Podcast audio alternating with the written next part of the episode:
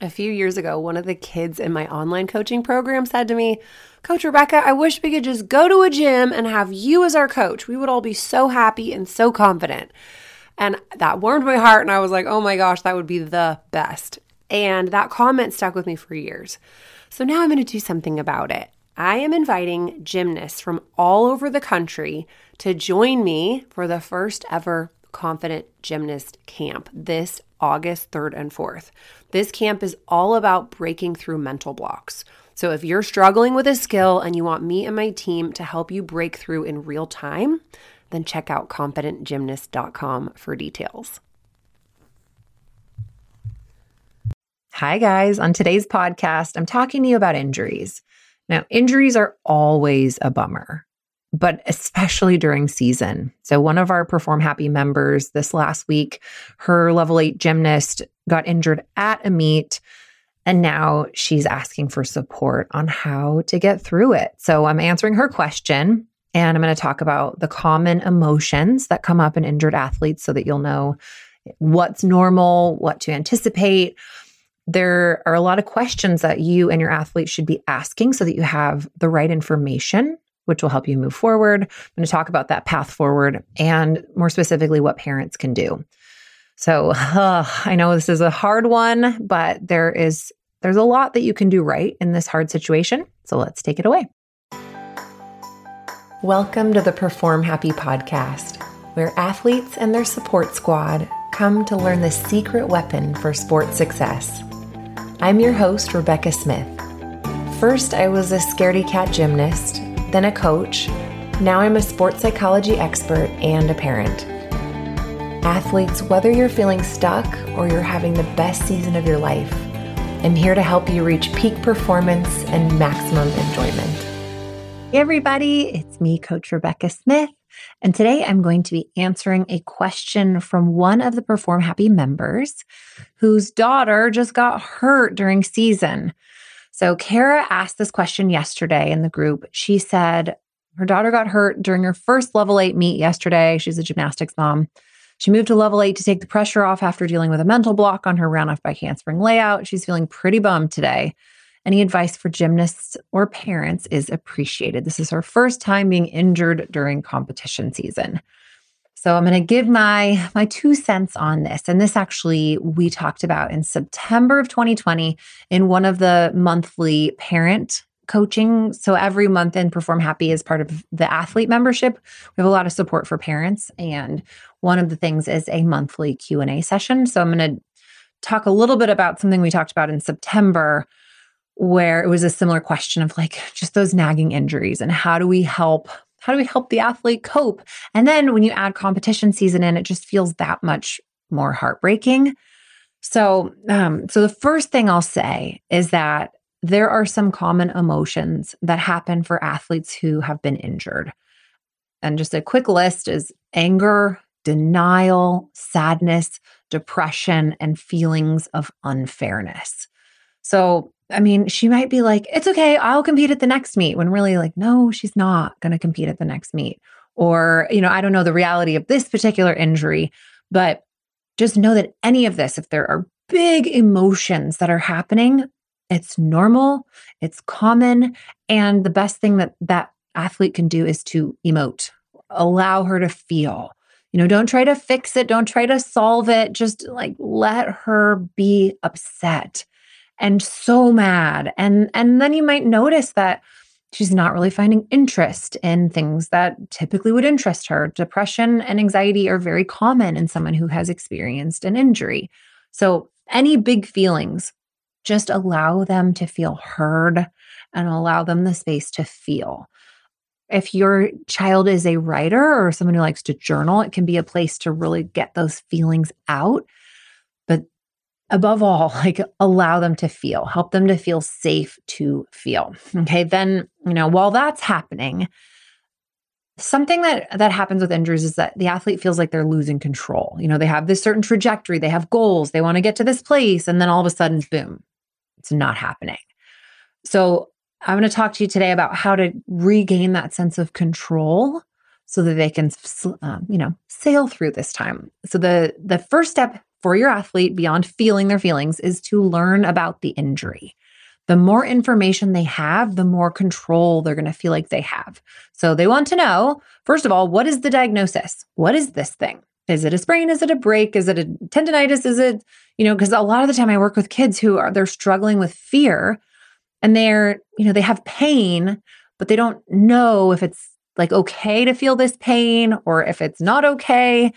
And they're just afraid that, well, if I get it checked out, then I'll be out of season. So just get the information because without the information, it creates a lot of fear too. Because the athlete's like, I think I'm okay, but I might not be okay. And oh gosh, I don't want to tell anybody. And so we know that we know there's an injury, figure out what's the diagnosis. Okay, then figure out what are the treatment options. So is it physical therapy? Is it do you have to be completely off of it? Do you need to be whatever, icing? Uh, what are the options? And then what is the purpose of the treatments that I'm receiving? If my foot is in a boot, why is my foot in this boot? What is happening within the boot while the foot is in the boot? they need to know what's the purpose because if they're anything like me, I was like, gosh, I was like 16 and I was like, I do not have time for this cast. I got to drive, I got to get to practice, like I got to take this thing off. So I did not heal properly because I didn't, you know, completely understand how long it needed to take, what was happening in there, the purpose of the treatment. So make sure that that they know exactly what's happening and why and how long it will take. Now, obviously we don't ever have a concrete answer to this, but knowing that then they can go, okay, it's three months. So there goes my season. So now I can adjust mentally to this new reality. Or is this something that could allow me to get into a, you know, one of the later meets in the season? That's all really good information to have. And also, if there if it's unclear, allow that to be known. You know, like we hope that you can compete in the next meet, but it's possible that you won't and we're going to do this this and this to get you there. Um, they should also know what to expect during rehab. Is it going to be uncomfortable? Is it going to feel weak? Is it going to be painful? All of that's important to know too. What alternate workouts can they do safely? That's something that you want to be really like in touch with doctors and PTs about what can I do? Because that's a question, especially athletes I'm helping with confidence. They need to know, well, what can I do? Because I need to be feeling like I'm getting better and I'm being productive and I'm contributing to my goals. So, what can I do safely? And then the final question is what are warning signs that it might be getting worse? This is especially when you're re entering. If athletes are not sure if what they're doing is hurting them, eh, but they really want to compete. It's like they are really up against this tug of war between I want to be great, I want to reach my goals, I need to take care of my body, but I don't want to slow down. So they need to know if I feel this, I need to stop. And if I feel this, it's okay to keep going. That's really important information to have because then they can move forward with confidence, going, the doctor said it might feel like this and that it's still okay to proceed. So just get all the knowledge you possibly can where you can come from a place of facts instead of like guessing and hoping. And then deep down, it creates anxiety. Okay, the path forward from here is, eh, like I mentioned, control. It's to focus on the controllables. So that is the things that you can control. Okay, you can't control the past. You can't control that the injury happened, but you can control a lot of other things like how you're feeding your body, rest, recovery, physical therapy, attitude. You know, there are a lot of things that you can control, which you want to focus 100% of your energy on. You can't control the way that it's healing. You can contribute to it, but you can't control if it takes a little extra long or it ends up needing surgery or, you know, whatever the future is. We can't control the past or the future. So we have to get into the moment and go, well, what can I do right now that I have control over, that can give me a sense of control over this unfortunate situation. Okay. And moving forward, also, I encourage athletes to set clear and realistic recovery based goals. So you might have had a goal of winning the state meet, qualifying to regionals, winning nationals, whatever your goal was. You now are going to have to re just reset those goals. And it might be Okay, my goal is to get to this place of healing. And in order to do that, what's within my control is I'm going to do this with my nutrients. I'm going to do this with my conditioning. I'm going to do this with my attitude. I'm going to practice imagery, which is actually the next thing, which I strongly recommend. And for those of you Perform Happy members, There is healing imagery. There's a recording of a healing imagery within our bonuses section in the imagery. Um, there's a lot of different imagery recorded visualizations that you can listen to, but this one on healing is specifically for the purpose of relaxing the body, which allows circulation to improve, increases the attitude, increases motivation, and the belief that your body is healing, which actually has been proven to heal more quickly. Okay. Work on optimism. So, parents, optimism, optimism, optimism, because that's something that the athletes really need. They go, I'm going to get to the other side of this. I will get back in action. This is a bummer. I am feeling sad. I know everything I need to know about it. I know what's within my control.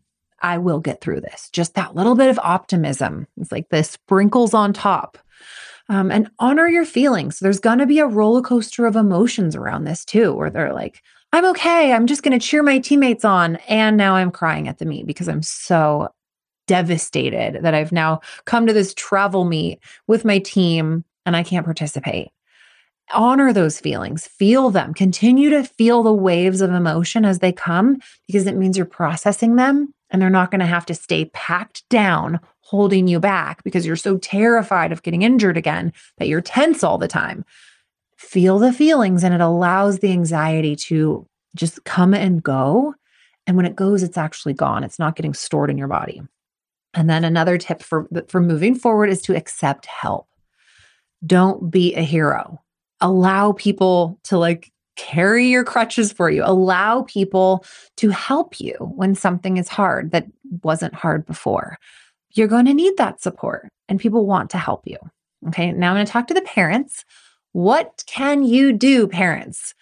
provide your athlete with all of that information. Give them as much info as possible. Don't try to, you know, downplay it. Let them have the info so that they know what they can control. Then you focus on the controllables. You can't control how your athlete is reacting, their big emotions, how they're recovering. You can't control the past or the future. You can't control their college scholarship, none of that. So, what can you? You know, your attitude, the way that you talk to your athlete, the way that you help them. And then you can also help to redirect your athlete to their controllables. You know, is this something that we can control? Okay, let's let it go. Something I love to do is actually write out everything you don't have control over, crumble it up, and let it go because there's nothing you can do about it. So then you're you're left with okay, well, what can we control? I've interviewed a few people on the Perform Happy podcast about injury. So go back through, listen to some of those. One, I interviewed a woman named Heidi, who's um, the Injured Athletes Toolbox is her company. And it's such a great, it's a great interview that's all about helping your athlete to find other hobbies, other loves, creative outlets while they're down and out and they can't, they can't train as much as they would like to. Help them find something that's going to support them in the way that their sport was supporting them you know if you think about like if your if your life is a plate and you have one stick underneath it holding it up which is your sport okay? So your sport is like the foundation of your life and then that sport gets like knocked out from under it your plate shatters.